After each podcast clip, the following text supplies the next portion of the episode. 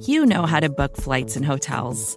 All you're missing is a tool to help you plan that unbelievable travel experience. That's why you need Viator. Book guided tours, excursions, and more in one place. There are over 300,000 travel experiences to choose from, so you can find something for everyone. And Viator offers free cancellation and 24 7 customer support for worry free travel. Download the Viator app now and use code Viator10 for 10% off your first booking in the app. Find travel experiences for you. Do more with Viator.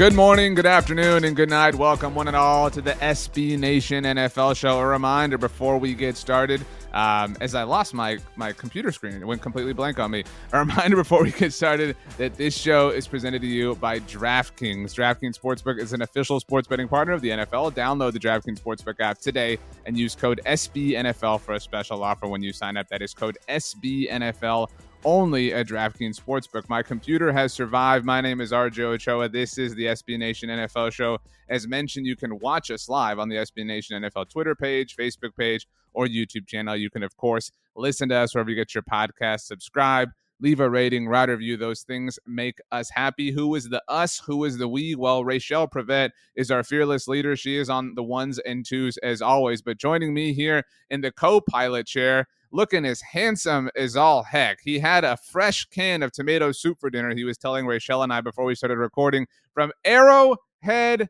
Pride, the pride of Isaac Pacheco. It is Pete Sweeney. P to the E to the T to the E. Pete, Pete, Pete. What's up? I have to correct you. So it wasn't a can of tomato soup. I should have specified prior to getting on the air with you. Mm. Trader Joe's has these quarts of red pepper tomato soup. Oh, that is so much more gross. And no, it's I to me it's it's more fresh. So it's like in a box, is what you're saying. Yeah, and when you open it, it's it, in a box. Yeah, you're. I think it's. I think it's a little fresher than the, the old can. The can could last you for ten years from now. I don't think this cord is um, is lasting you as long. So what what was the warm up process before as we warm up? Did you put it in the bowl and then yeah. in the microwave? No, no. You said it was kind of late, or did you throw it in a in a pot on the stove? Pot on the stove. Got to wait till it, it boils a little bit, and then you let it cool off. You know what I mean? Did you eat it out of the pot? That's the that's I mean, true bachelor life. No, or, or, did you pour it into a? No, I I, okay. I, after I after I heated it out of the quart and a couple bubbles there. Okay, it's hot enough. Then you move it to a bowl, and then you let it cool off.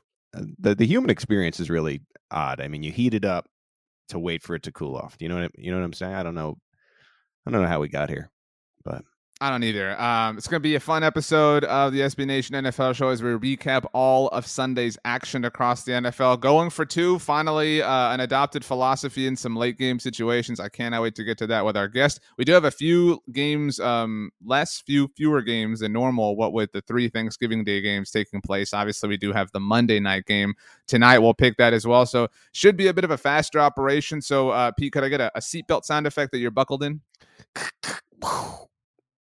That was super duper lame. Unlike our guest from SB Nation, the mothership. Um, I said Rachel's our fearless leader. This is our, our, our fearless swordsman. If we had to march into battle, yeah, Pete Sweeney, I think we would want one JP Acosta leading the way. Speaking of going for two late game situations, JP, your Jacksonville Jaguars. Talk about leading a sword into battle. They are unafraid. I cannot believe that they won that game yesterday. I was on the road coming back, so I didn't actually see it at first. I just kept seeing Twitter updates, and all I saw was people in all caps saying Jags or our Jags or Trevor Lawrence OMG. And I was like, oh my God, what happened? I'm sitting there like shaking in the car, just waking, trying to make sure I knew what happened. Then the video comes along, and I'm like, oh my gosh, they actually did it. Because my brother kept updating me with the ESPN app on the road, and I'm like, okay, this this is turning out to be another like I'm prepared to be heartbroken by a Justin Tucker 80 yard field goal. Yeah, and it still almost happened, but it's it's an amazing win and a much needed win for the Jaguars, especially this Jaguars team. I mean, you could say this. Right? I like calling them oh. our Jags, by the way, like our Jags. Like there's a bit of an RJ there. Just my two cents. I think I think you meant uh, Oh, you are. But anyway, so this is certainly the best Trevor Lawrence has ever looked, right? I mean, this this is what you were you were looking for when you you take him that high. Absolutely. I think this game and in the past two weeks, this has been the Trevor Lawrence that we expected to see. Right. Even in the loss to the Chiefs, he was kind of handling everything that was being thrown at him. He had to make the adjustments to protection. He he changed the play and audible sometimes when Spagnuolo sent blitzes. But against the Ravens, this was just a masterful performance in the fourth quarter. I mean, there were throws. I think the first one to uh I think it was Zay Jones mm-hmm. and on third down with like 46 seconds left against cover six. He threw it right in the hole between uh Brandon Stephens and the safety back there. And it's just those type of throws that he made all game. In the first quarter, the first touchdown he threw to JaMycal Hasty was a hole shot in cover two between Marcus Peters and Chuck Clark. Like those are the type of throws you expected to see from the number one pick. That drive, that drive almost ended like a normal Jaguars game. That game had no, there was no reason the Jaguars should have won that. There was a false start, there was a holding, there was a sack fumble that made it second and 21. There were drop passes.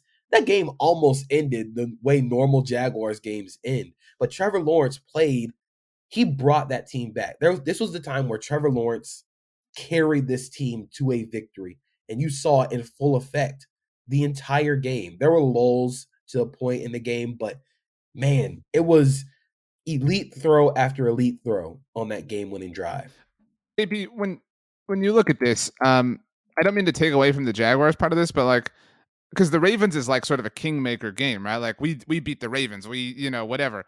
I, I sort of feel like that's a little bit like the wins out of those sales, especially like the Ravens have not looked. We brought you on to talk about the Jaguars, but like the Ravens over the last two weeks have have not looked great. Um, like I, I does that take away any bit of it for you? Like, are you concerned about the Ravens? I guess. I am a little concerned about the Ravens. I think the alarm bells are going off a little bit. I don't. I don't think this takes away from how monumental this win was for the Jaguars, sure. especially on the timeline of where they are as a team they needed to figure out how to win games. The stat is real funny how like they have a higher uh, win differential or a, a, point margin than the Minnesota Vikings, but the Vikings are like right. eight and two or like nine and two, and the Jaguars are now four and seven. They needed to find out find a way to win. This game was absolutely needed for this Jaguars team because they didn't know how to win games. They needed this. The Ravens are they're such a weird team. They're so weird, especially on both sides of the ball offensively, like you have screen passes to Patrick Ricard. Pat Ricard's running deep routes. Like we don't see like he's Patrick Ricard, a 300 pound fullback running vertical routes. Like it feels very much like they don't have any receivers, so they're trying to make do with what they have. But a lot of it is like they they have guys, but they're sticking in 13 personnel, trying to run four verts with Pat Ricard, Josh Oliver, and Mark Andrews and it's just not working really well. And then I think defensively, like they have a lot of injuries on the back end, and that's hurting them a lot. Marcus Peters hasn't come back from injury the way he wants him to, but I think Marcus Peters is more of a man corner. He's playing cover two and he's playing cover six. He's playing quarters coverage, and I don't think Marcus Peters is that type of corner. The Jaguars went after him a lot in this game. They went after him like basically the entire game winning drive almost the entire game winning drive. Um, I think they're losing a lot of depth at DB, especially with Kyle Hamilton not playing, and that's going to hurt them a lot and on the back end. So it's really just injuries on defense and Greg Roman on offense because that this offense should not look the way it does. JP, I want to get back to the Jags for a second and, and, then winning this game. We talked about Trevor Lawrence and, and how well he did, but uh, underlying story of this game was the play of JaMycal Hasty once Travis Etienne goes down. And I'm just curious as to how you feel the organization feels about Etienne because you have a situation where it's Etienne and James Robinson, and Etienne looks really good at the beginning of the year. They end up moving Robinson, but then they claimed Darrell Henderson. And when Etienne was healthy enough to go back in the game, I know that they were being a little bit cautionary there, but they decided to just hold him out and, and roll with Hasty. So where is the state of Jags running backs? And, and do you think that this was just one of these outlier things, or do you think it's a, a bigger statement about maybe wanting to do it by committee? Yeah, I think this is more of a outlier thing. I think Travis Etienne is the franchise running back. Um, the injury he had to his foot was the same injury that he had to uh, Lisfranc on last year that kept him out of his rookie season. So I think they're kind of being more precautionary with Yeah. that. You don't want to have him out there on that bad foot, especially if it's the same foot they injured last year. JaMycal Hasty played well in his time in, but you can tell there's a difference between when Travis is on the field and when JaMycal Hasty's on the field. I like the addition of Darrell Henderson because it gives them a different type of running back. Darrell Henderson is more of a, I'm not going to say he's James Robinson exactly, but if you need three yards, Darrell Henderson's going to get you three yards. That's the type of running back you need on a roster, especially when you get into later parts of the season where yards, especially in short yard situations, are really hard to come by. So I think Travis Etienne is still the franchise running back. It's just this last game, you don't want to risk him getting injured at all because he is probably, not even probably, he is the most explosive uh, player on that offense. JP, well, this was kind of like the seminal moment for Trevor Lawrence, right? And there was like it was an awesome moment. Like Marvin Jones is going off, like Zay Jones is going off, Christian Kirk kind of the one quiet dude. JaMycal Hasty's getting involved. This was I, I have to imagine like the this is why you know if, if I were you, like this is why I wanted Doug Pederson game. Like the, the like so many coaches would be so afraid at the end. Obviously, we saw Brandon Staley a few hours later um, in Arizona with the Chargers, but I mean that like to believe in, in in the Jaguars, and uh, I hate that people lump it up to that, like to say to believe in it, because it's just the smart decision to go for two, like regardless of, of who your team is. But that's why, like th- this this was this truly felt like the turning of a page. Um, in a lot of ways, a, a landmark victory for the franchise quarterback, for the franchise coach, just a positive step forward for the Jaguars overall. They absolutely needed this win. I think this is all the process like paying off. They've always been one of the more aggressive teams in the NFL this year. They've always been the ones who are going for two. They're going for it on fourth down. They're trying to increase their margin of victory. They're trying to get every chance they can to win at any moment. And it just hasn't worked because sometimes like they just don't have the talent to make those to make those plays and sometimes it just just bad situations. But they absolutely needed this. I think Doug Pederson was the perfect coach for this team, for this group that they have. I think they're one of the youngest teams in the league, and that kind of goes into the point differential thing where you're plus 12 in the win in the point margin but are under 500 cuz you just don't know how to win. They needed to find Mhm. out a way to win sometime this year. You can't go into next year with all these close losses and say like, "Oh, well, I'm feeling very confident." Like, no, you need you need to find a way to win eventually. And this was the this was the game they found a way to win, and that's a real testament to the players and the coaching staff and the, the development that they've done this year. So now the Jags sit at four and seven, and, and we'll see what happens with the Ravens and, and their division. But this year should be a success, right? Like in your eyes, what does the record have to be to feel good about what can happen in 2023? Because I think we all agree that this the Jags are not going to make noise in 2022. What has to happen the rest of the way to make you feel really good about the prospect of 2023? In the beginning of the season, I said six wins would be fine with me, and we're at four right now. So if we just get two more, I'll be fine. Like I think, I think I've seen enough from Trevor Lawrence to say, yeah, like yeah, that's our franchise quarterback.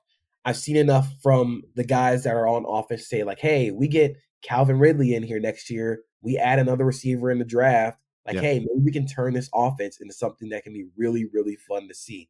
Because I can tell that the development is happening. Like, even like Zay Jones pulling in those passes, he had over 100 yards like, on Sunday. That's not something I expected from Zay Jones coming into the season. Christian Kirk is playing such a huge role this year.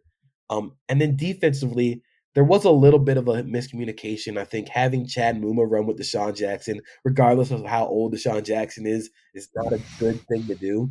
But you can tell that there's development happening there.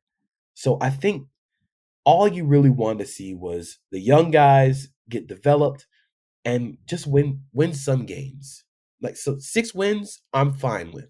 Let's go into next year. We'll bring in Calvin Ridley. We'll bring in some guys in the draft, more free Yep. agency choices, and let's go see if we can win win some more games next year. Mm, very well said. He is on Twitter at Acosta32 underscore JP. Uh, read all of his fantastic work at SBNation.com. JP, you rule. We hope you had a very happy Thanksgiving and we're glad you had some safe travels. All right, thank you guys. Pete Sweeney, um, you Mhm. buying anything on Cyber Monday? I don't know. Maybe. You know, I might. What do you, what's what, what are you looking for? Like what's what do you what are you hoping catches your eye? I've been thinking maybe I, I need like a, an iPad because I I'll tell you sometimes you just you, you don't really want the laptop. There's a couple examples of, of times you, would rather just a little bit smaller of a tool, and it's yeah. nice that it connects to your laptop, which is obviously a, a little bit bigger. So, might, might take a glance at the iPads. Why not? I'm. It's you know what? When you're laying in bed, you want to do some reading. Right. That's the way to roll. Sure. It's the way to rock. So um, I support it. Um, I, I do have an old school. Watch. I have an old school Kindle too. So I don't. I don't know if I. You seem like a Kindle guy. I could see that. Mm-hmm. Um, yeah. Like just you on a beach. You know. I like Kindle. I like the idea. So th- this is the iPad versus Kindle argument. Not to completely change gears here of our, our, our great show, but I like that the Kindle is not really connected to everything else. Like it's more like an it's an electronic version of an actual book, whereas the iPad you're still getting those dings and I know you can shut them off, but you can still. I get what you're saying. Like you're somewhat detached from reality. Yes. That makes sense. Yeah, yeah. Um, by the way, JP just quote tweeted my tweet about the show and said RJ called me the swordsman in the SB Nation Army, and that is the nicest compliment anyone has given to me. So you um, think ever? I don't know, but I think that that is a feather in my hat for the MFW MVP. So we'll see who wins it. Mm. Um, are you ready? For what?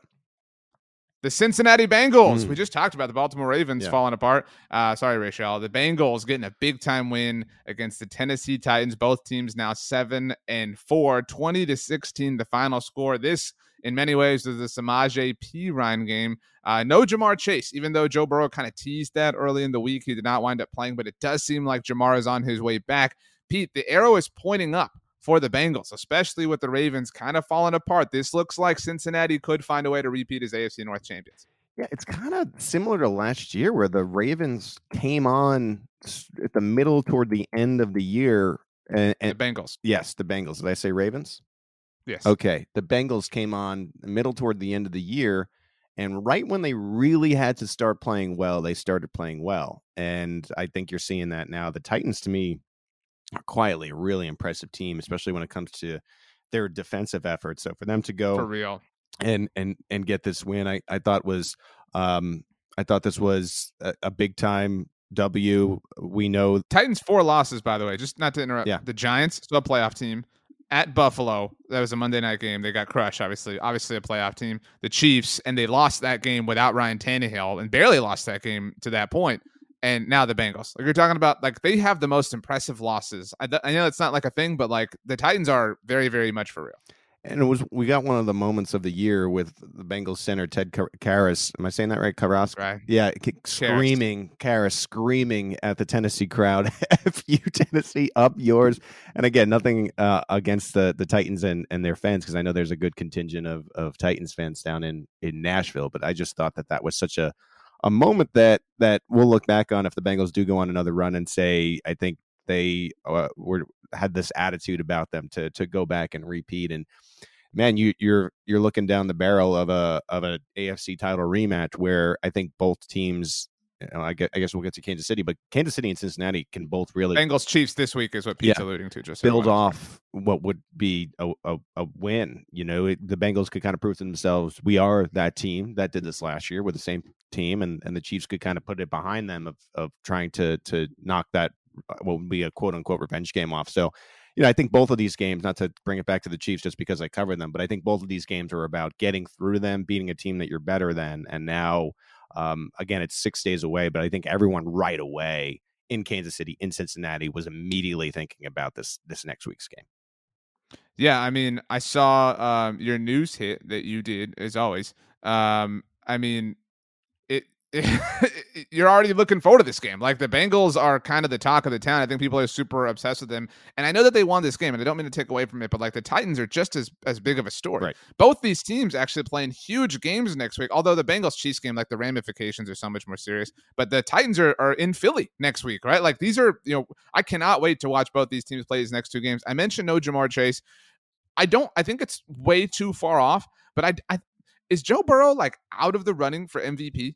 Like I, I he has this he has the narrative right? Like that's such a, a key component to winning mvp mm-hmm. right? And if he if he were to lead the bengals back to the playoffs obviously winning the afc north um it, it's it's one narrative because generally speaking the team who loses the super bowl obviously falls apart. And you look at the team who won the super bowl is falling all sorts of apart as you just saw yesterday. To and to do this little stretch without Ja'Marr chase to have the huge success that he did last week to to thrive yesterday on in a tough road game obviously there, there's you know a month and change left to go in the regular season but he's finding ways. And I don't mean to say he's doing it with castoffs. Tee Higgins seven catches, 114 yards. He, he might be the most. They're they're not the best wide receiver two in the NFL, but Tee Higgins might be the most underrated wide receiver two in the NFL. Here's what I'll say about MVP, and this is where I agree with you. Like Pat Mahomes is is stats. That's the only part I'm interested in. The part you statistic statistics wise, Mahomes is like 400 yards of, over everyone else. He's sure. got six more touchdowns than than Joe Burrow. However, if the stats are not going to be there, you at least have to be close, and you need to beat that quarterback, fair or not. I know QB wins, whatever. You need to beat that quarterback in your one head on a head on head game. So if we get to the end of the season and Joe Burrow is maybe three or four touchdowns behind, but you can go back to that Kansas City game and said, well, he beat Kansas City again. He beat Patrick Mahomes again. Then I think maybe you have a case. But for Burrow to pull this off, because I think everyone is so far back statistically, mm-hmm. he's going to have to get this win next week. I will say you you generally have to be like a division winner, one of the top two seeds. There's definitely a path for the Bengals to win the AFC North, right? Mm-hmm. I think the path and and actually Pete, there is a path to them as the one seed. Like if if we allow ourselves to like dream dream, um, the Bengals uh, you know host the, the Chiefs this week and they beat them in, in the jungle last year, obviously. The, uh, then the then the Browns with Deshaun Watson's back this week, by the way. Um, then at Tampa, that would be like a seminal narrative win, right? Like a, not like a quality win, but still. Then end New England, that, that penultimate week, week 17, the Buffalo Bills are in Cincinnati on Monday Night Football. It's possible. I mean, again, I know you're shaking your head. Like, again, I'm not saying it's practical, but it is possible. Like, there is life to that idea. Uh, sure, there's life to it, but I mean, you're t- talking about two seven and four teams between the Ravens and the Bengals, and the Ravens road. I understand they're not playing well right now, and and you can make that case and okay, yeah. But the road is just such an easier road compared to what the Bengals have. The Bengals have a team that could beat them every single week. The Ravens have games against the Broncos, the Steelers, uh, twice, the Falcons. Yeah, I mean they, they get the Bengals at the end of the year, but are they going to be two games up at that point with the Bengals road? So I just think, yes, is it possible? hundred percent. The Bengals are playing well. They could beat all these good teams, but it's more likely to me that the Ravens take care of what is an easier schedule, and the Bengals somehow rip off all these wins against these elite contenders. I hope so. Um, quickly on the Titans side of this, I, it's so I, like I'm not trying to like say like moral victory or anything like that, but like they st- they are impressive, man. Like they will not go quietly. Um, I mean, and and they they almost won. I mean, again, and like they ha- I don't like they have such a clear ceiling um that like prohibits them from like joining the elite ranks of the AFC, but I don't know what that ceiling is. Like it's not quite Ryan Tannehill. You know what I mean? There's a a there's a, a reason why like you you look at the Titans to me and don't want to play them in the postseason they they play your off. They have a plan for your offense every single time. Their their their defense keeps them in games, and then all of a sudden you can get to a third quarter and it's a one score game, and now you're playing the Titans game. And it's always one score, and it's out trying to outlast you. And if and if there's games where if they can get Derrick Henry going, then suddenly you can be in trouble. But that was something that the Bengals did in this game. They were able to to curb Derrick Henry, and and eventually, you know, ultimately they're, they're the better team. When you have the Titans and and let's say you're not paying as close attention to your other games, you're doing other coverage, and then all of a sudden the Titans are are in the lead late in the game. Is that ever surprising you? No, because they're just so right. sound defensively, and defense can get it done some weeks, and I think that's why you're seeing them and, and where they're at at seven and four just looking ahead uh, to Sunday's games, and everybody can read this at every team site at SB Nation. The Eagles are six point favorites against the Titans on Sunday, according to our friends at DraftKings Sportsbook. And um, as you know, the Chiefs only two and a half point favorites against the Bengals, although that is on the road, mm. so that is worth factoring in. Um, fun game. This was a fun game. Oh, by the way, do you have any shares of Derrick Henry in fantasy? Because that was just awful. Like that was so terrible. I know you were busy. Um, I had the like no. Sunday free of anything because um, Cowboys play on Thanksgiving. Yeah. Did you not see the Derrick Henry play? You had a nice. Yeah, I did see it where he fumbled at the goal line. That just had to suck. Like again, if you have a Derrick Henry share, you had like a like a first touchdown prop sure. or something like that. That had to just burn um, something something nasty. um, yeah, that had to burn something nasty. I agree. Um, all right, let's move on. The uh, can I get the chant? The Washington. Oh Commanders Gee. are now seven and five. Thanks to a win over the Atlanta Falcons. Taylor Heinicke, these Jordans are going to look incredible because the Falcons have the best colors possible for buying yourself a pair of these things. Um, it got a little bit tight at the end, a little Mm. bit sticky. I tweeted this out. Um, Falcons fans found the tweet and were just really self-deprecating. I I called this a masterclass in blowing an NFL game.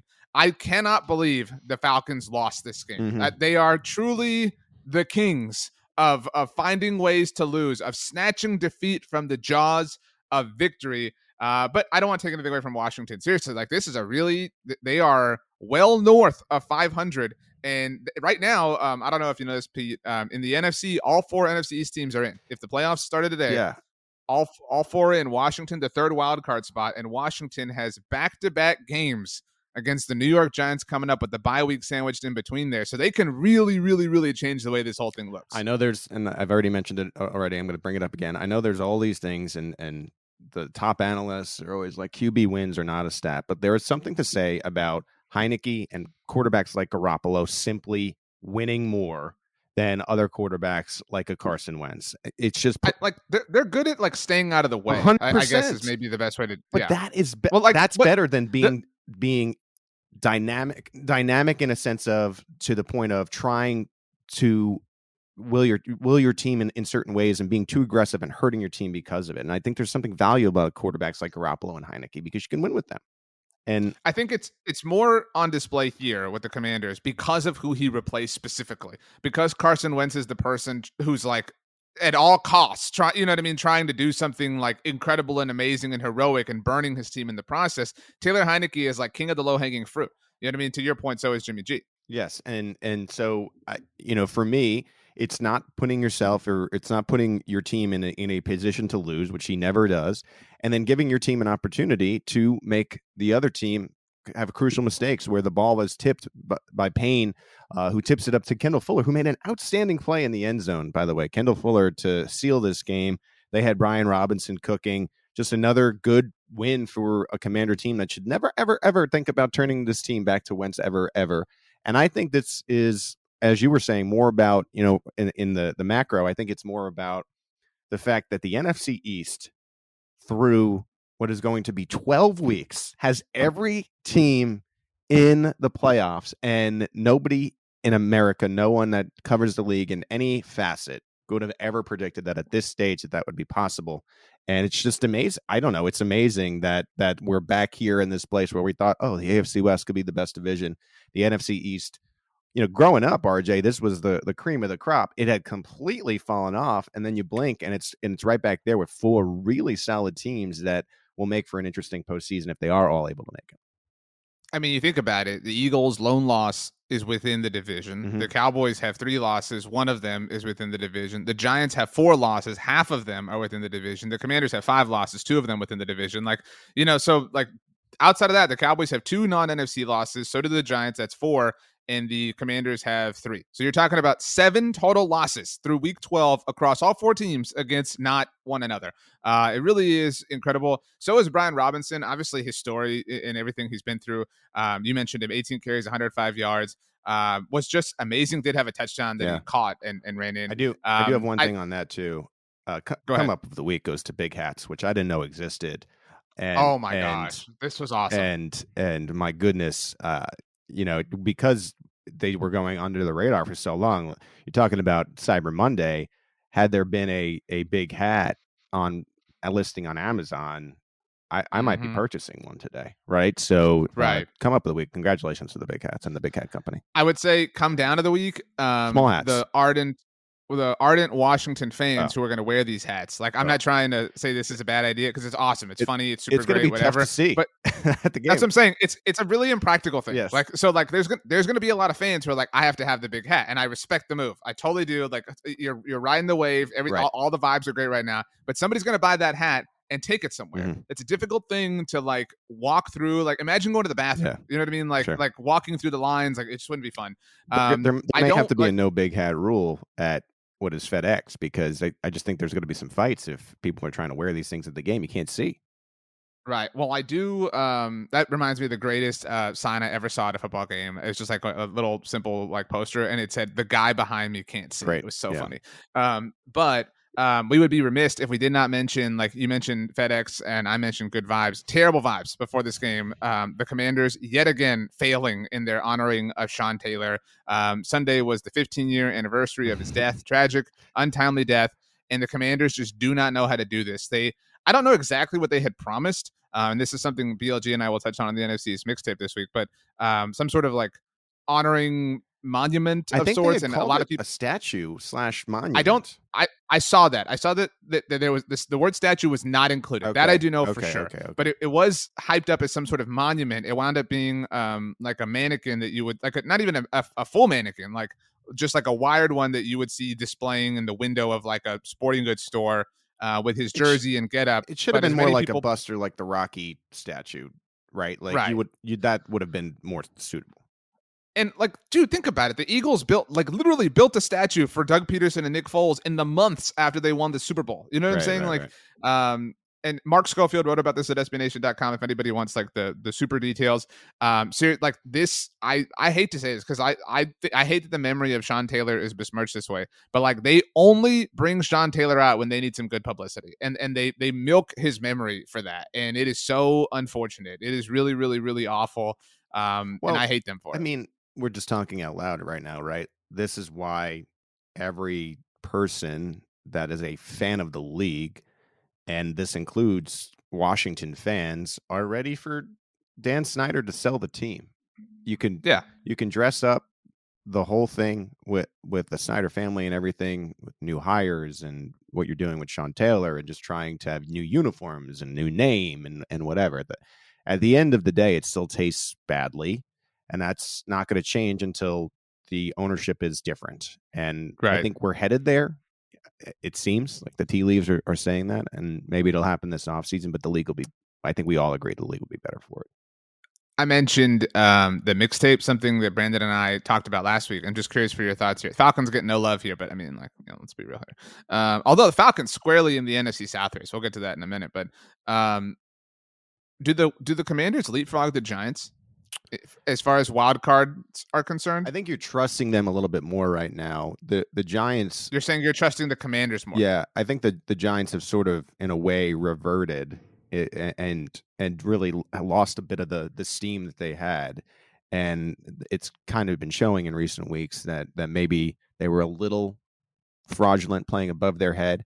What is great about the NFL, RJ, is you fast forward to next week and we find out directly which team mm-hmm. is legitimate when the Commanders play the Giants. The Giants need this one badly. Like I could see the Commanders even having a slip up here and still maybe managing to go on a little bit of a run. If the Giants lose this game, it really feels like they're going to fall out. Giants remaining six games, Pete. Um, obviously, we're not talking about them because they played on Thanksgiving. Um, Washington at home on Sunday, Philadelphia at home, at Washington, at Minnesota, Indianapolis, and then at Philadelphia to end it.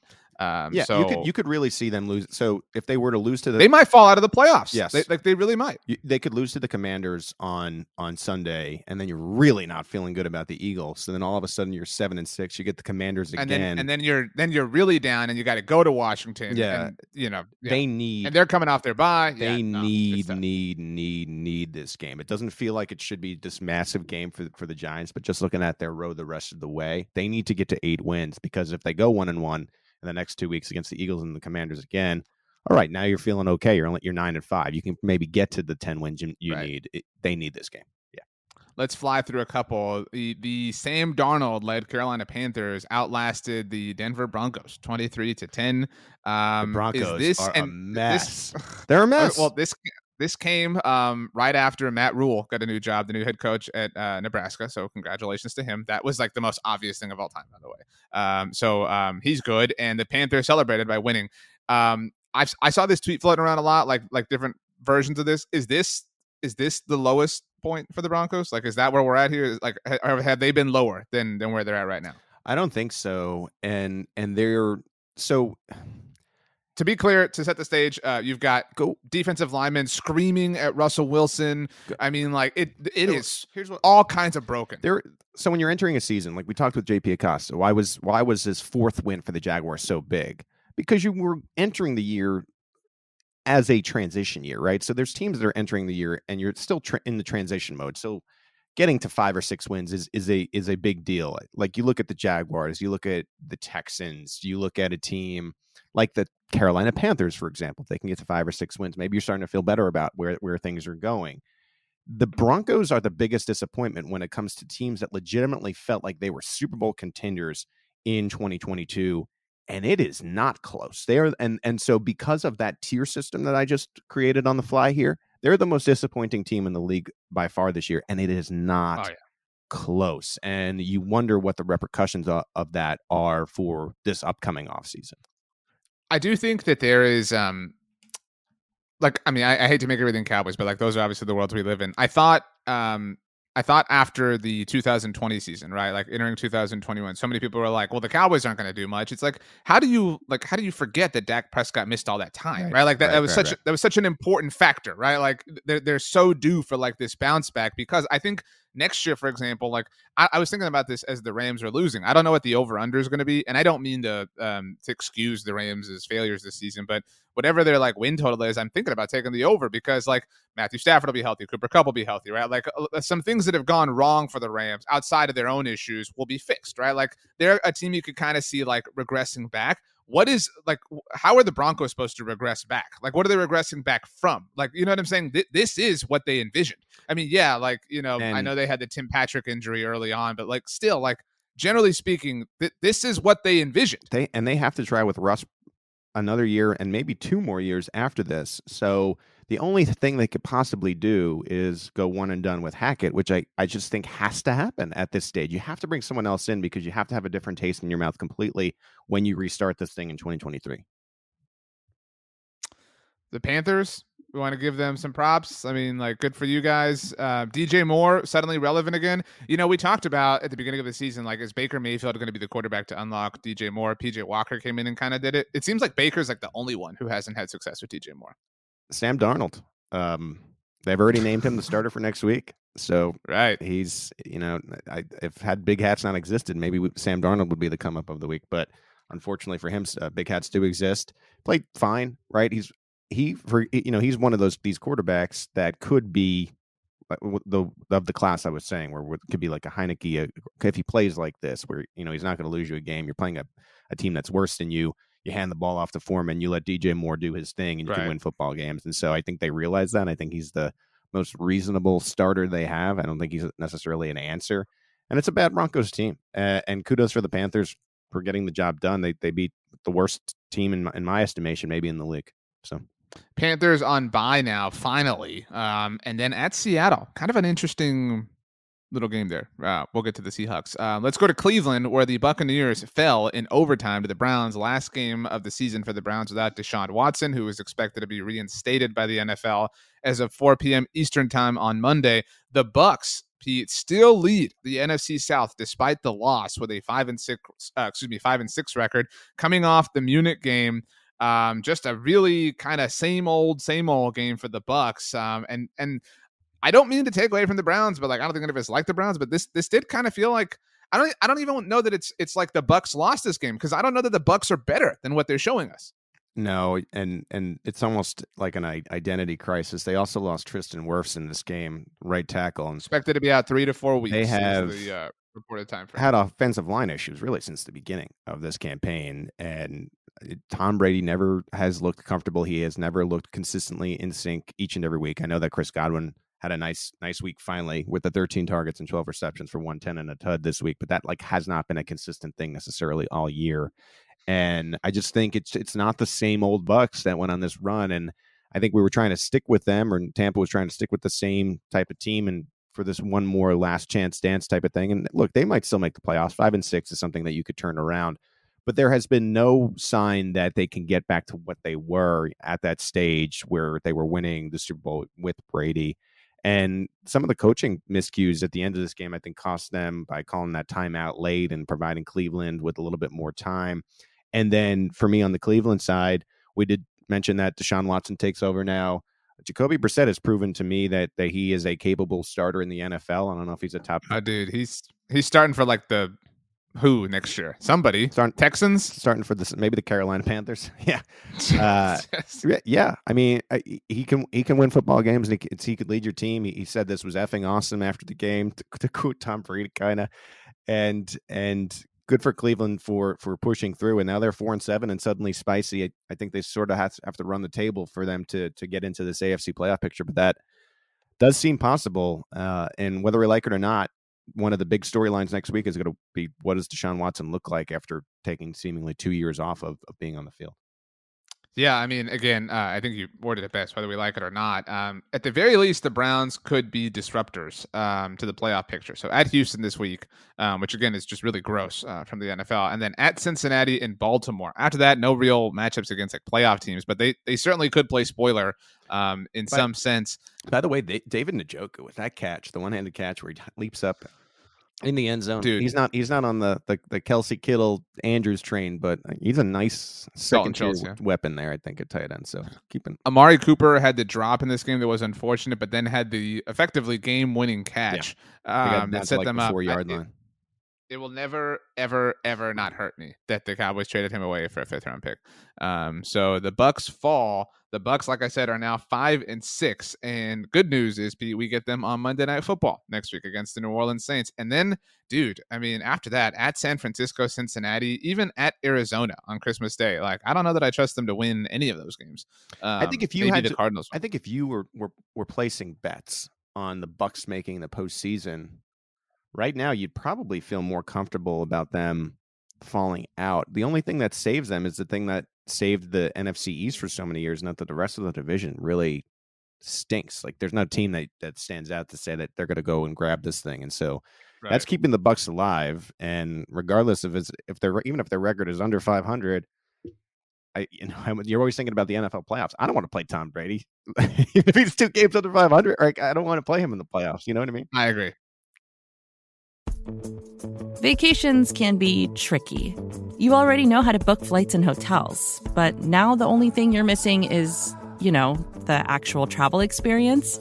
Because is it really a vacation if you're just sitting around like you would at home? You need a tool to get the most out of your time away. That's where Viator steps in. You can book guided tours, activities, excursions, and more in one place to make your trip truly unforgettable. Viator has over 300,000 travel experiences to choose from. Everything from simple tours to extreme adventures and all the niche, interesting stuff in between. So you can plan something that everyone you're traveling with will enjoy. Real traveler reviews give the inside scoop from people who already been on the experiences you're considering, so you can plan with confidence. Free cancellation helps you plan for the unexpected and 24 7 customer support means you can travel worry free. Download the Viator app now and use code Viator10 for 10% off your first booking in the app. Find travel experiences for you. Do more with Viator. Hey, this is Scott Galloway, author, professor, entrepreneur, and most importantly, host of the Prop G podcast. We got a special series running on right now called The Future of Work, where I answer all your questions on surprise, the future of work. Questions including what are we missing when we work remotely, or how do we handle work life balance when a major opportunity comes knocking? From the provocative to the technical, we're offering insights you won't want to miss. So tune in to the future of work, a Prop G Pod special sponsored by Canva. You can find it on the Prop G Pod wherever you get your podcasts.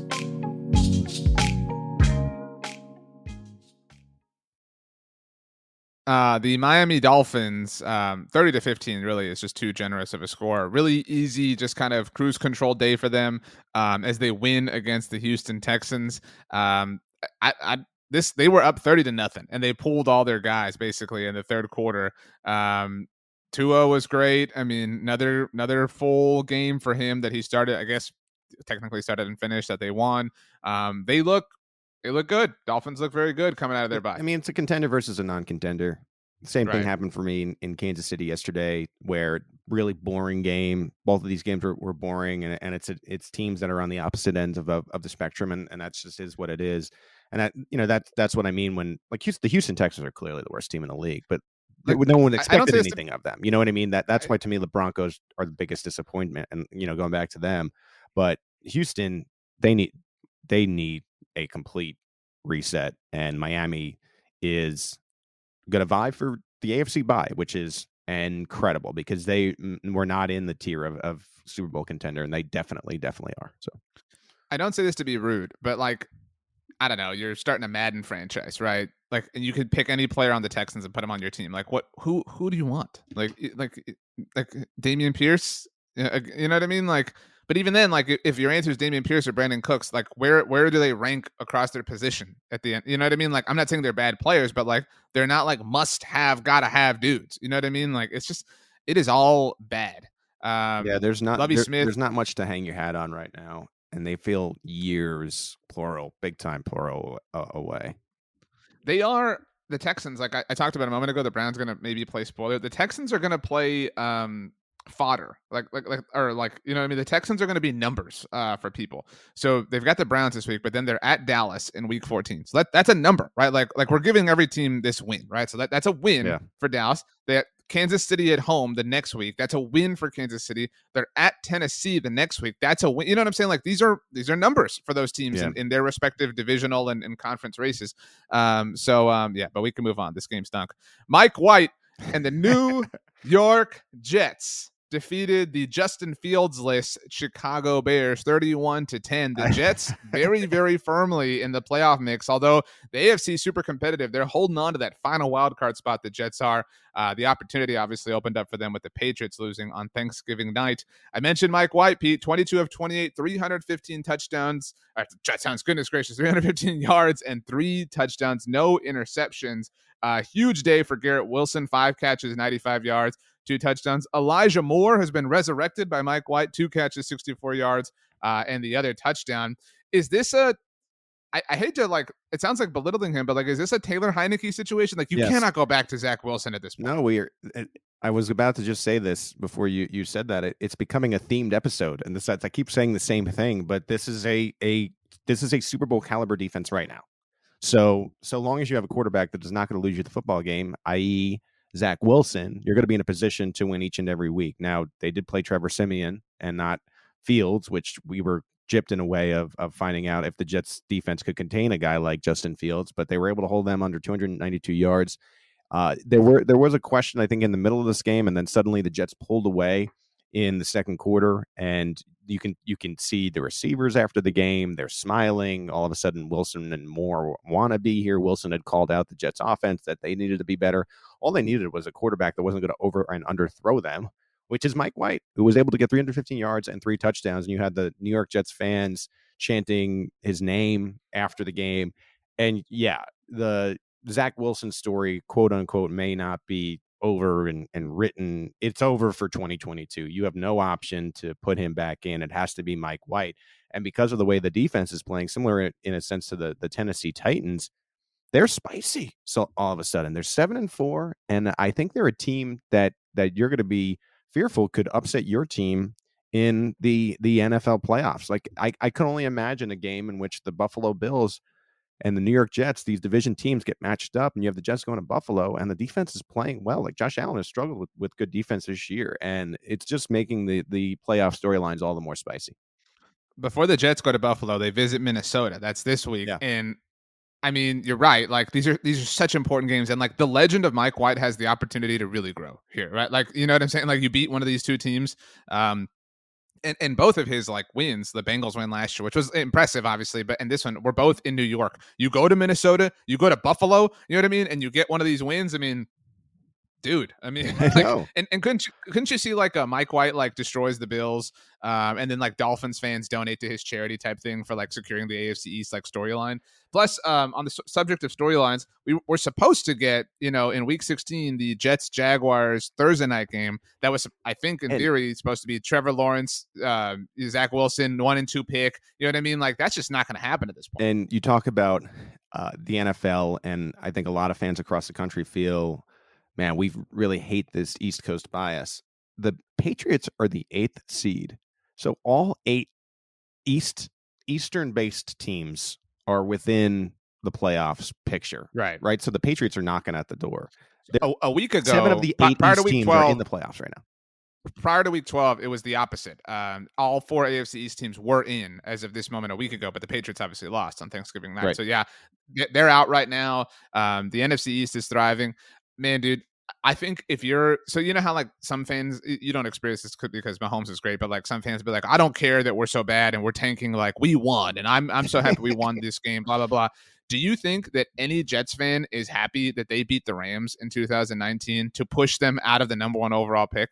Because especially like I'm I'm it's I'm sure every Jets fan is like loving the Mike White thing, but like, would you rather have Mike White or Trevor Lawrence? Mm-hmm. like, you know well, what I mean? Like on the day on the day that Trevor Lawrence like like takes a leap yeah. as an NFL quarterback, you have to be regretting lose or winning that game we, and knocking yourself out of number one pick contention. We had talked about it on on this show how the Trevor Lawrence experience for a long time had been concerning. And and I think part of that was because you saw how quickly that Allen and Mahomes and Lamar Jackson were able to just be the, the guy right away. Historically speaking, that does not happen. It does take some time. It does take the right coaching staff. It does take games under your belt.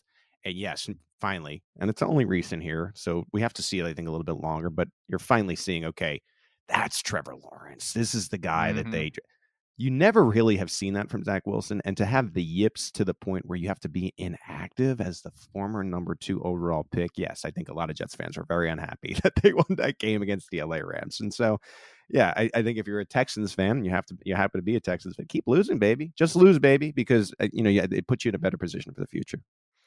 Um, this one we don't have to spend a ton of time on. The San Francisco 49ers got to 7 and 4 with a 13 to nothing win, a skunking of the New Orleans Saints who fall to 4 and 8 but still in contention in the NFC South. Pete, did you know that the 49ers have not allowed a second half point since week 7? No, I didn't know that, but thank you for for filling me in. You're welcome that's that's good. This was their opponents in that time. So week seven was the Chiefs, um, and since then at LA to play the Rams by the Chargers, the Cardinals, and the Saints. So not like a murderer's row or anything, yeah. but still impressive. This was the most boring game of the week, right? Seriously, there was one touchdown. The 49ers are better than the Saints.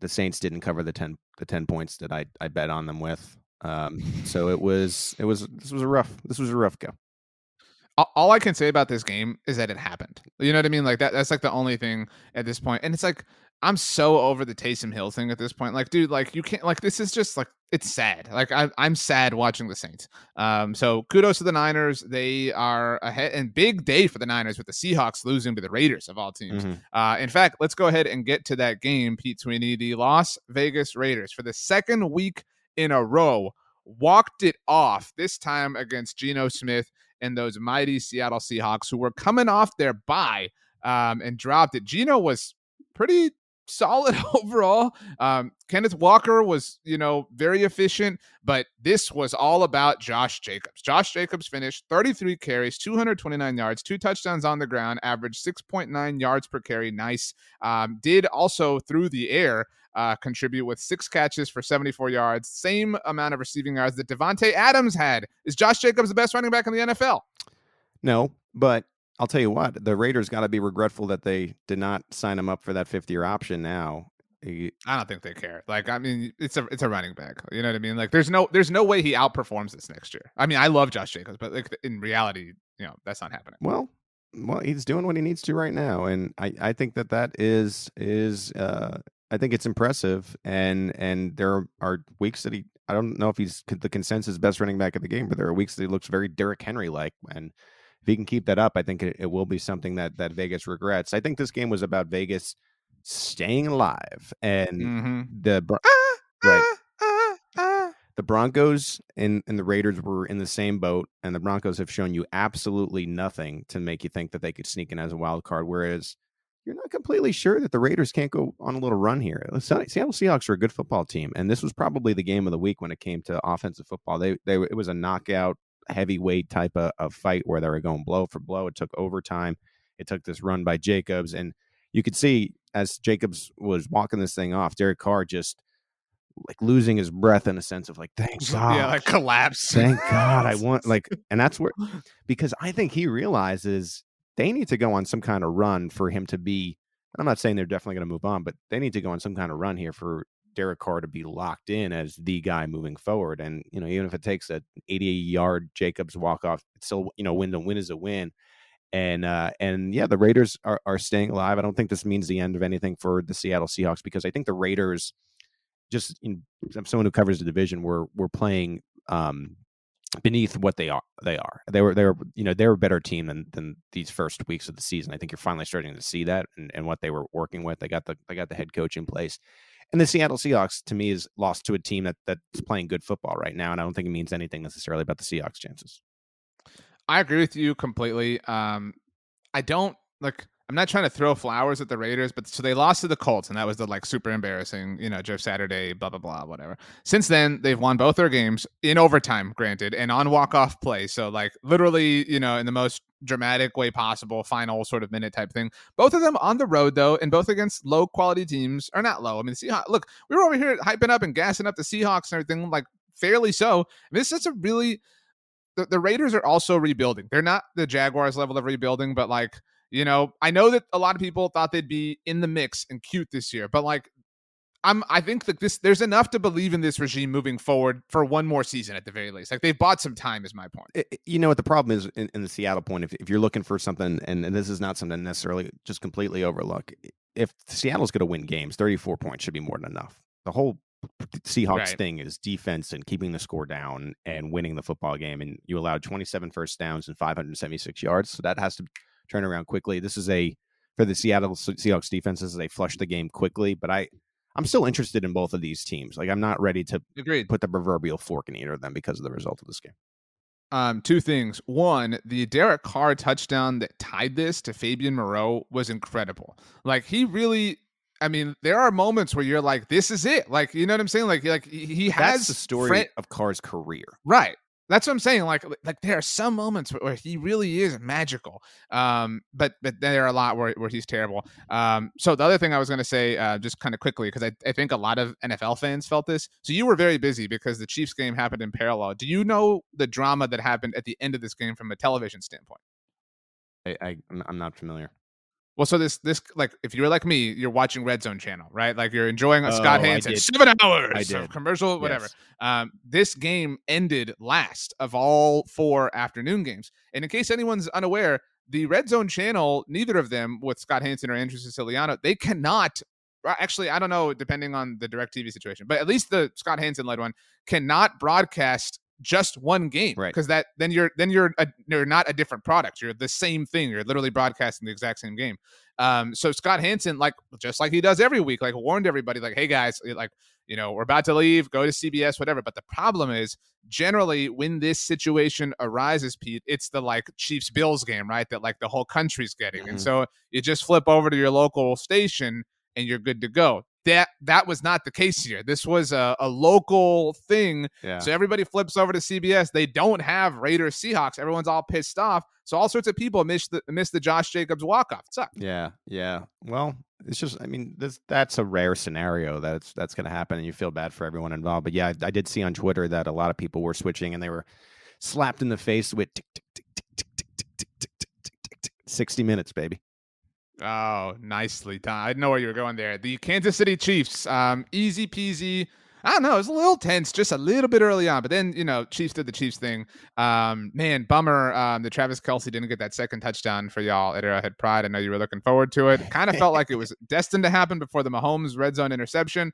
Uh, 26 to 10, though. Another win, 9 and 2. Chiefs remain somehow with a 9 and 2 record underrated. Yeah, the uh, the cheap. We couldn't get that that Travis Kelce second touchdown for the Arrowhead Pride same game parlay, uh, which mm-hmm. was a, very disappointing for us at, at AP. But well, I, you were taking a victory lap when he had like what was it like fifty yards or whatever. You were you were already you know yeah. cracking out the champagne. It was early. It was too early to be doing it. The Chiefs didn't play a great game. And the the Rams are just not a great team right now, especially led by Dude, they suck. Bryce Perkins. Uh, the Chiefs were bad in the red zone some fans were were sort of saying, well, they're saving. No, they weren't saving anything. They just played poorly in the red zone. That's that's the reality. If they play poorly in the red zone against Cincinnati Bengals, they're not going to win. So, it, you know, I think this was a, a little bit of a wake up call for Kansas City because they need to continue to win because they don't have the tiebreaker with the Buffalo Bills. So, so long as they continue to win, they will lock up the AFC bye. And I think the key here for me, Kansas City wise, is the schedule. You know, I know we always look at the schedules, and I and I I know there's the caveat of the division game. The Chiefs have a couple of division games left, and so you never know what happens in division games. However, if they beat the Bengals next week, they're in a position where they're just a far better team than the rest of the teams. It's not to say they can't get upset, but this is the key game for them to really feel like they have control of an AFC bye, which is so important. RJ is as, oh, well, Bill, as the Bills Cowboys fans would clap back and say, "Well, we beat you, P. What are you talking about? We beat you." But um, the the bye is just so key. It's a playoff victory. You don't have to play on wild card weekend. You don't have to worry about playing a team like the Spicy Jets, or you don't have to go in the NFC and, and play a Washington team that is suddenly you know mm-hmm. playing well on. D- you're just it's a bye to the divisional round, and so it's just so key for them to get uh, that Bengals game, and they need to play better um, than they did against the Rams if that's going to happen. So, um, I know we talked about this last week. I'm very curious and, and, and you again we've we mentioned this if the Denver game so Chiefs about to play three road games in a row at Cincinnati at Denver so if the Denver game gets flexed out of Sunday Night Football um, which I would um, love that will that will say a lot about how the league views the Broncos yeah like that would be a really you know and the Cowboys I don't know like I, I used to think the Cowboys were impervious to getting flexed out. I don't know if you remember this, but in 2020, yeah. their Sunday night game against the 49ers got flexed out of Sunday night football in favor of Giants Browns. Um, so you know this this will say a lot if the league is ready to move on. Uh, for what it's worth, we've mentioned this before. The Eagles um, are in New York that night, so they can kind of you know that might be the last breath of the Giants. You know what I'm saying? If you're the NFL, I think I think there's two games that feel like could get flexed, eh, or maybe there's three. I think it's Jets or Bills. I think it's uh, the Jets and Bills. I think it's Eagles and Giants, and I, I think games in Buffalo. Just you know, they, they like the crowd and everything like that too. Because the Chargers have now won a couple couple games here and stayed alive. The Dolphins and Chargers is interesting as well. Mm. And Tua Herbert, yeah, and that's in L.A. and and it is if the only the only way that this game doesn't get gets flexed is two words, RJ. I know you're gonna hate it, but it's Patrick Mahomes, and I think it'll not only say a lot about um, how the team views uh, the Broncos if it does get flexed out, but if it stays in, that's going to show you how TV companies feel about Patrick Mahomes. I agree with you, but again, if the Cowboys and 49ers can get flexed out, like nothing is isn't impervious. I you know, but would love for them to. I do not like to cover night games. None of us like to cover night games, so I would love that. I would welcome that. I would. I, that would be great you uh, mentioned the Chargers win. They got it in the final seconds thanks to a two point conversion a la Doug Pederson. 25 to 24, the final score against the Arizona Cardinals. The Cardinals now 4 and 8, the most boring hard knock season of all time. The Chargers 6 and 5, above 500. Um, Chargers look, this was tough. This was a really long fourth quarter. Yeah. Um, and it, it just kind of felt like nobody. You talk about Mahomes like refusing to lose. It felt like nobody wanted to win. Like it just it was like a game of hot potato. Like you win, no, you win, no, you win. Like I mean, but the Chargers got it done. Huge touchdown from Herbert to Ekeler at the end. Uh, to you know what some people thought tie it. I love the decision to go for two. Um, Justin Herbert just laser to Gerald Everett. Awesome, awesome, awesome. Well done, Chargers. Like this is what we want to see. Like we know, like you said, the Raiders they were playing down. They were playing below what what their talent suggests that they can be. I mean, I I think this this Chargers team is also staying alive, but it it their their particular story is staying alive until Joey Bosa can return because this guy is of the category of a TJ Watt. He is of the category of his brother. He is the of the category of a Parsons where it changes the game for you defensively. And if they can stay 500 or above 500 when Bosa can return to this lineup and be that game wrecker for them on defense, then I think then suddenly the Chargers become a very interesting team, especially because I'm a I'm a Herbert believer.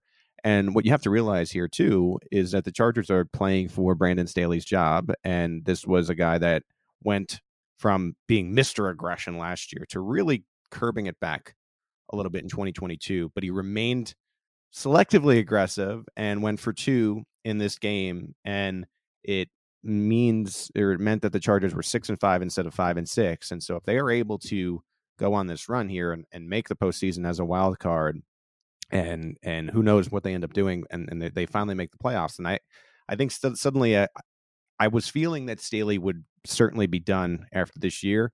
And now I'm starting to come back and, and say, well, if they make the playoffs, I bet you that that he remains the head coach of the, the LA. The Sean Payton spots are drying up. You know what I They mean? are. Like the, the the like sexy ones that we thought it was going to be, like are you know like Sean Payton's coming out of retirement to coach the Colts. You know what I mean? Like, like what's Yeah. um. But anyway, um, I, I'm I'm impressed with the Chargers, but Chargers, I'm not I'm not willing to like you know put you at the adults table.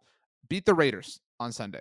You know what I mean? Co- come off, build off this win, beat the Raiders, and then I'll get hyped for this Dolphins game. But until you do that, until you win the game you're supposed to win, I'm not going to believe. It's, bec- so it's it's um, crazy because it's week 13, but this Chargers Raiders division game next week, in a in a way, it's a playoff game. I mean, both of these teams re- like the Raiders need to win every Dude. week. We know that. The Chargers, if they're going to make a wild card, also need to to win this game. So Ch- that's Chargers that's have the watch. Raiders, the Dolphins, the Titans, back to back to back. Like this is your chance. You know what I Mhm. mean? Like make a statement. Let's see what you got. And then your Colts following that, and on Sunday Night Football. How dare you?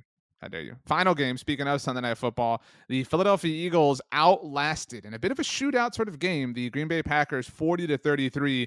Green Bay now four and eight, squarely I think out of the playoff mix. I, I think they had just a, the faintest heartbeat uh, prior to Sunday night, but now things are really done. And i- again, if it's any surprise, you know.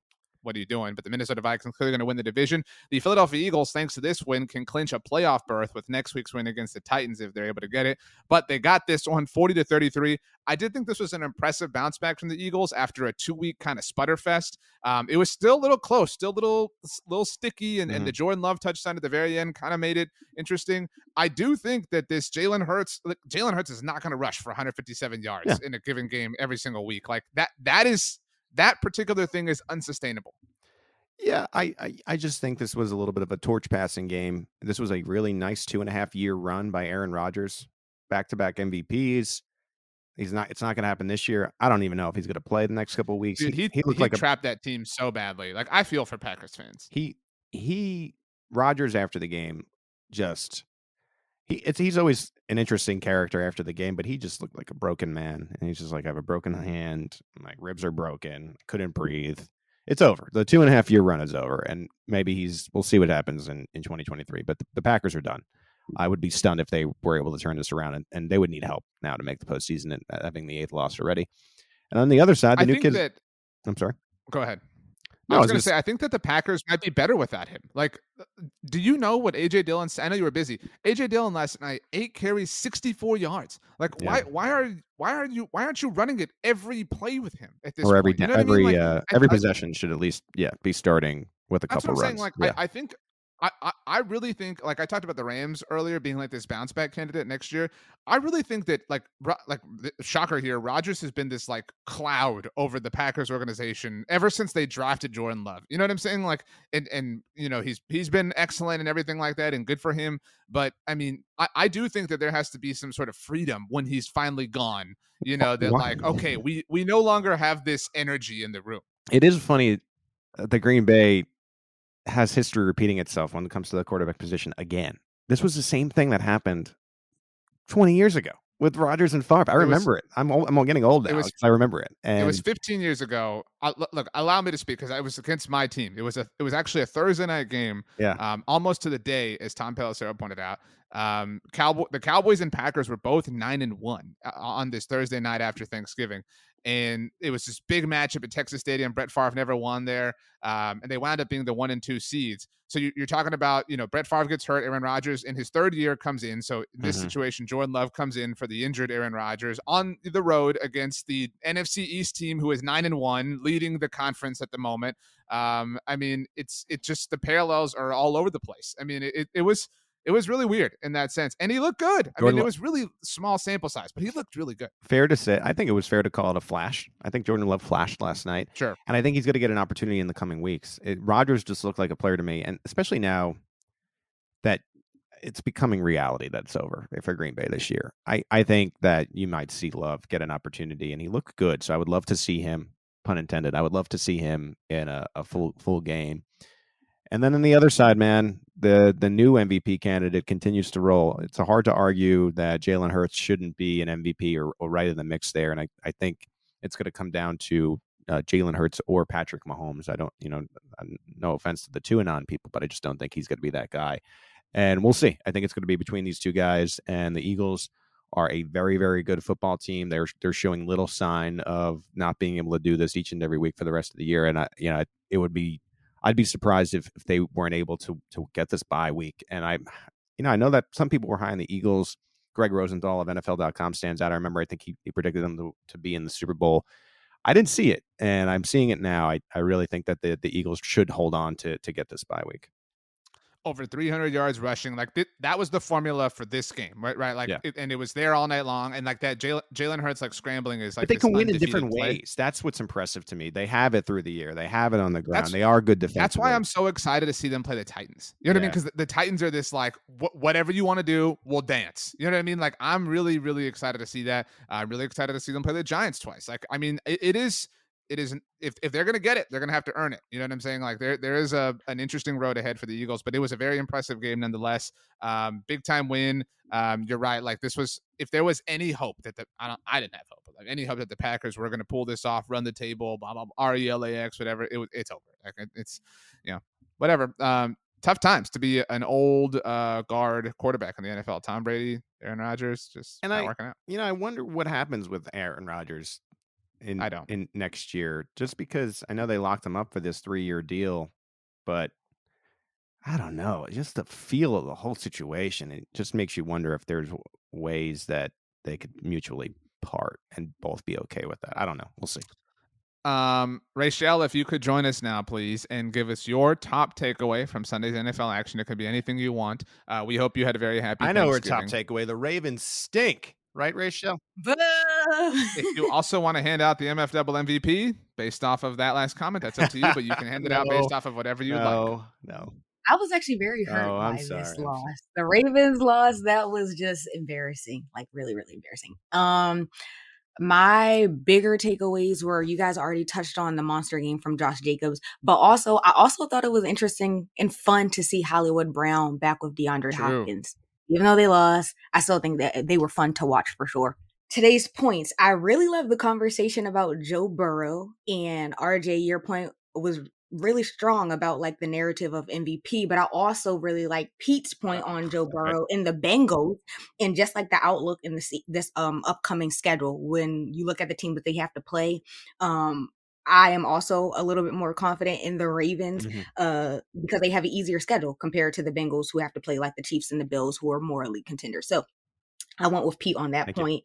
Uh Pete, I also like your point about um the Raiders because I went into the season thinking that they were going to be stronger than they are. I was one of those people that thought they were going to be cute.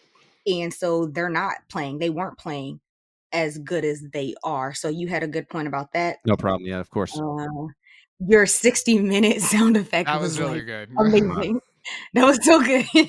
Beautiful. And RJ, I liked your point. Well, you just, this was just a fact. You talked about how the 49ers have not allowed a second half points. That was impressive. Fun fact, um, something that you noted. Yeah. And so today it's going to go to Pete.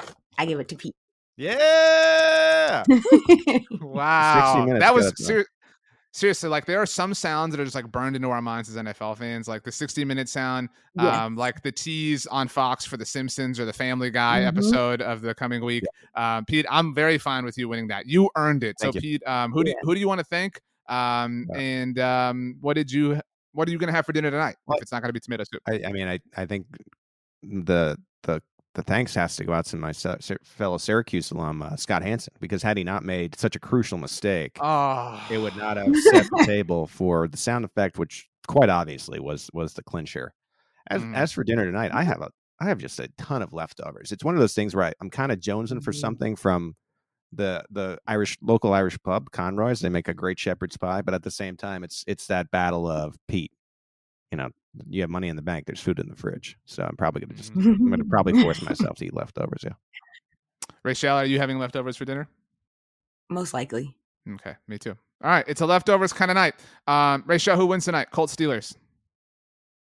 Colts. I picked the Colts too. I feel gross doing it, but I did. Pete, Yeah. Can he pick Pete, it? no wait, hang on, hang on, Pete. Before you you pick, we would Rachel and I would like you to pick by way of making a sound Oh. that exemplifies a Colt or a Steeler, and your your sound for the Colt cannot be a horse. Okay. So, Okay. Mm. and then we leave. Hands up! Give me all your money, because I'm gonna steal it.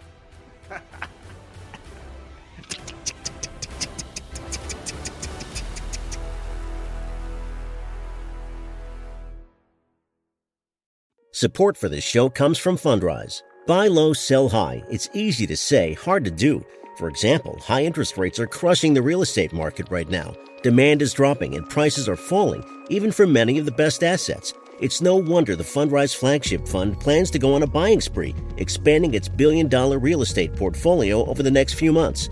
You can add the Fundrise Flagship Fund to your portfolio in just minutes and with as little as $10 by visiting fundrise.com/fox. Carefully consider the investment objectives, risks, charges and expenses of the Fundrise Flagship Fund before investing.